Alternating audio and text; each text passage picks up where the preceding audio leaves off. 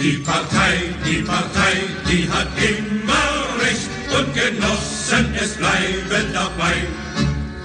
Denn wer kämpft für das Recht, der hat immer Recht gegen Lüge und Ausbeuterei. Den Einparteienstaat abschaffen. Der in Dresden geborene Politiker und Brandenburger AfD-Landtagsabgeordnete Lars Hünig sorgte mit einer Äußerung angeblich für einen Eklat, wenn man dem Tagesspiegel glauben will. Wenn wir morgen in einer Regierungsverantwortung sind, dann müssen wir diesen Parteienstaat abschaffen, hatte der AfD-Politiker am 18. Januar auf einer Parteiveranstaltung gesagt.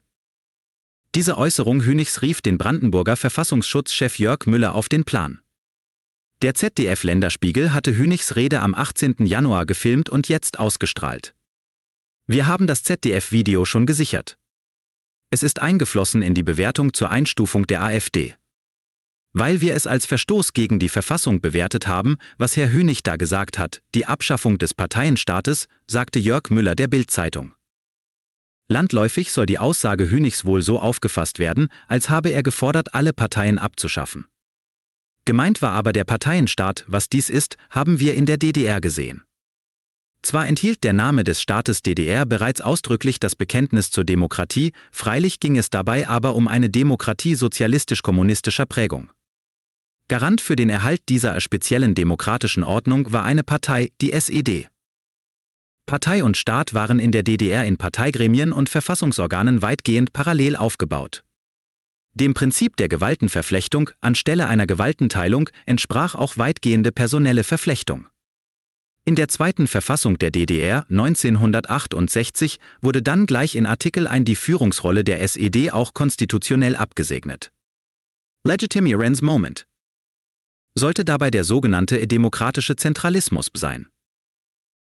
In welcher Hinsicht die Aussage Hünigs nun also demokratiefeindlich gewesen sein soll, würde ich mir gerne vom Brandenburger Verfassungsschutzchef Jörg Müller erklären lassen.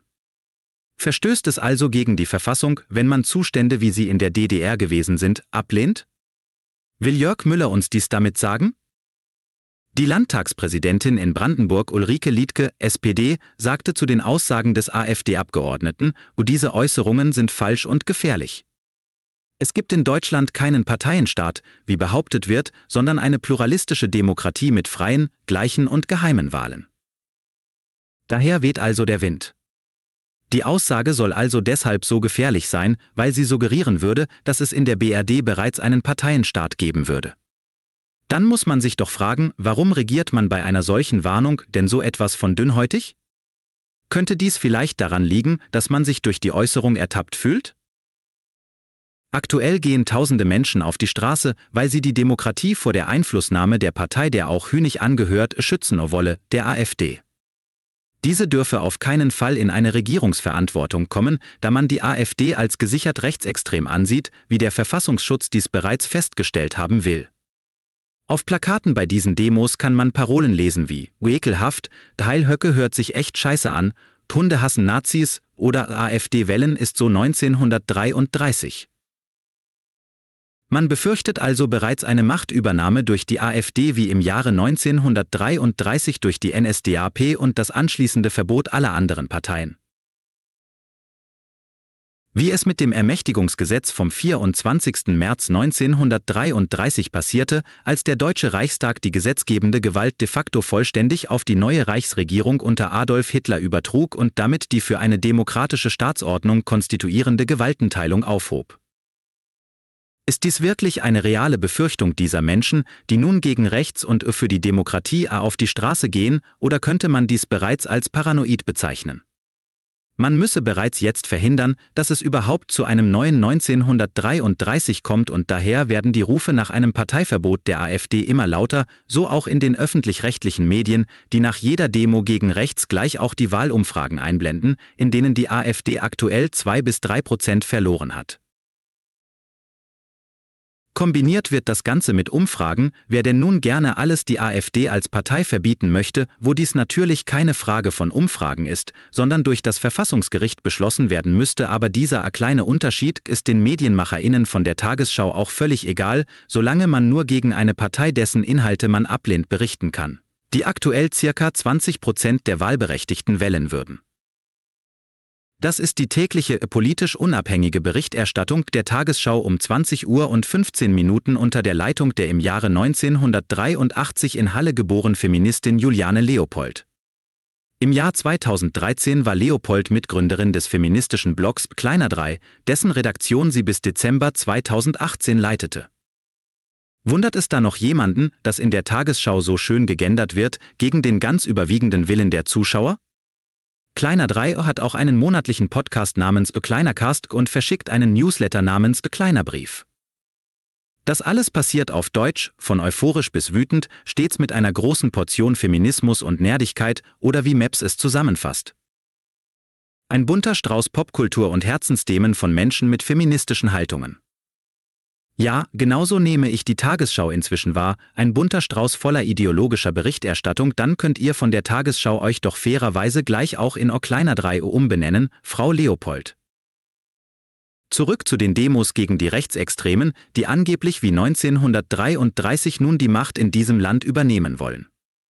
Wir wollen einmal zeigen, dass wir als sehr großes Bündnis gemeinsam auf der Straße stehen, sagte Samira Gandur aus dem Organisationsteam zu tagesschau.de.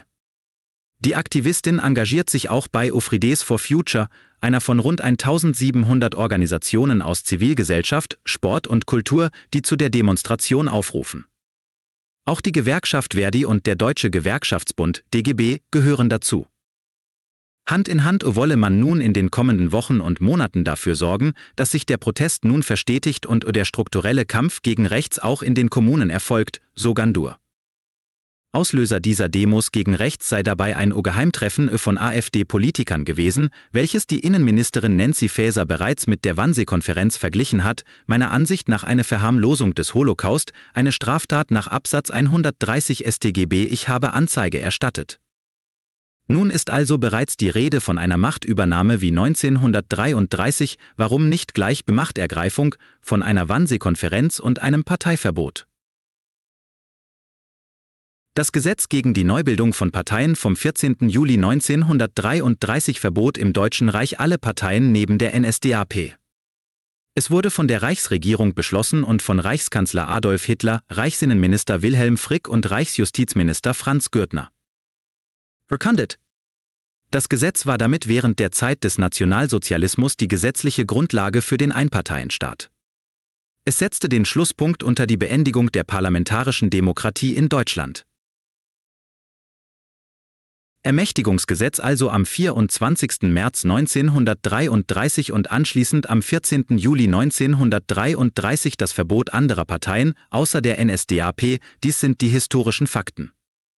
Und wer hatte nun nochmal vor einem Parteistaat gewarnt, ach ja richtig der böse Rechtsextremist und getarnte Nazi Lars Hünig von der AfD der Verfassungsschutz ermittelt. Meine Frage an den Herrn Jörg Müller vom Verfassungsschutz in Brandenburg wäre dann aber, warum ermitteln Sie denn nicht gegen diejenigen Personen, die jetzt schon auf antidemokratische Art und Weise eine Opposition verbieten wollen wie diese besorgten Bürger, die nun gegen rechts auf die Straße gehen? Ist die Befürchtung des Lars Hünig denn wirklich so aus der Luft gegriffen, wenn und dies ist offensichtliche Anhänger von zwei Regierungsparteien, namentlich der SPD und der Grünen, nun eine Opposition verbieten wollen, warum ermitteln Sie da denn nicht? Wer ist denn hier offensichtlich eine größere Gefahr für die Demokratie?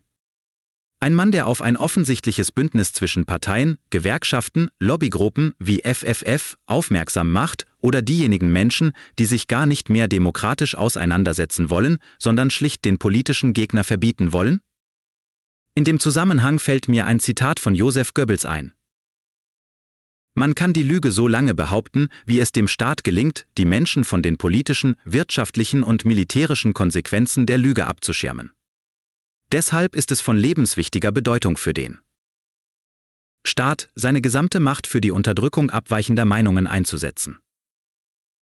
Was den Ein-Parteistaat angeht, wie demokratisch ist eigentlich eine Brandbauer vor dem Bürgerwillen, Friedrich Merz?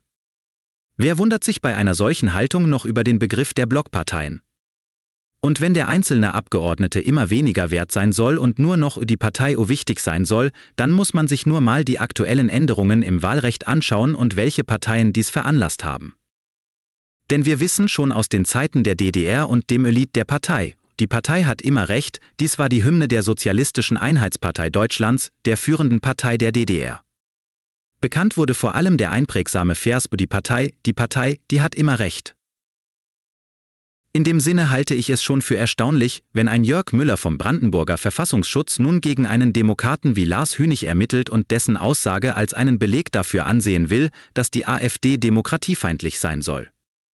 Vielleicht sollte Müller auch mal ein Auge auf diejenigen Menschen werfen, die sich einer demokratischen Auseinandersetzung gar nicht mehr stellen wollen und den politischen Gegner einfach nur noch verbieten wollen. Macht aus meiner Sicht mehr Sinn, Herr Müller. Sie hat uns alles gegeben, Sonne und Wind, und sie geizte nie. Wo sie war, war das Leben. Was wir sind, sind wir durch sie. Sie hat uns niemals verlassen. Froh raucht die Welt, und zwar warm. Uns schützt die Mutter der Massen uns trägt ihr mächtiger Arm.